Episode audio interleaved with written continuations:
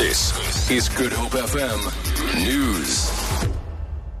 Die Kaapse Rolprentkommissie gaan sluit weens 'n gebrek aan fondse. Die uitvoerende hoof, Dennis Lilly, sê die Kaapstadse Stadsraad en die provinsiale regering het opgehou om die kommissie te finansier. Hy sê as lid van die internasionale vereniging van rolprentkommissies mag hulle nie rolprentmakers laat opdok vir hulle dienste nie. Lilly sê hulle dien die rolprentbedryf al vir die afgelope 15 jaar.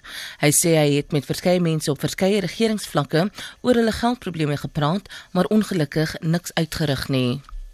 Die Kaapstadse Departement van Menslike Nedersettings sê hy gaan boumateriaal verskaf aan inwoners van die Imizamo Yetu informele nedersetting naby Houtbaai, wie se huise gister in 'n brand vernietig is. Meer as 60 strukture is in die brand vernietig wat meer as 200 mense haweloos gelaat het. Geen beserings is aangemeld nie en die oorsaak van die brand is nog steeds onbekend. Die Suid-Afrikaanse Rooikruis Vereniging gaan intussen ook warm etes en komberse verskaf aan diegene wat geraak is.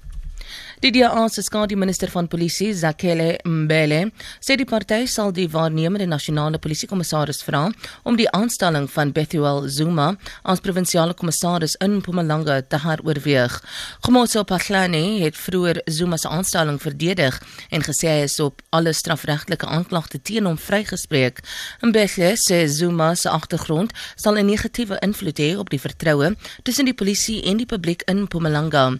Volgens hom het die aangewese se provinsiale kommissaris nie die vlak van integriteit om 'n topleier in die polisiestruktuur te wees nie.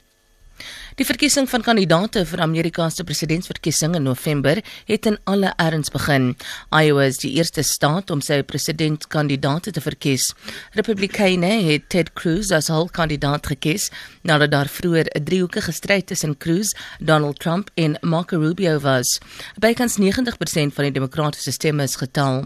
Hillary Clinton en Bernie Sanders is die voorlopers. Amerikaanse politieke waarnemers sê egter die uitslag van die Iowa kandidaatverkiesing verkiesing verteenwoordig nie die sentimente in die algemene verkiesing nie.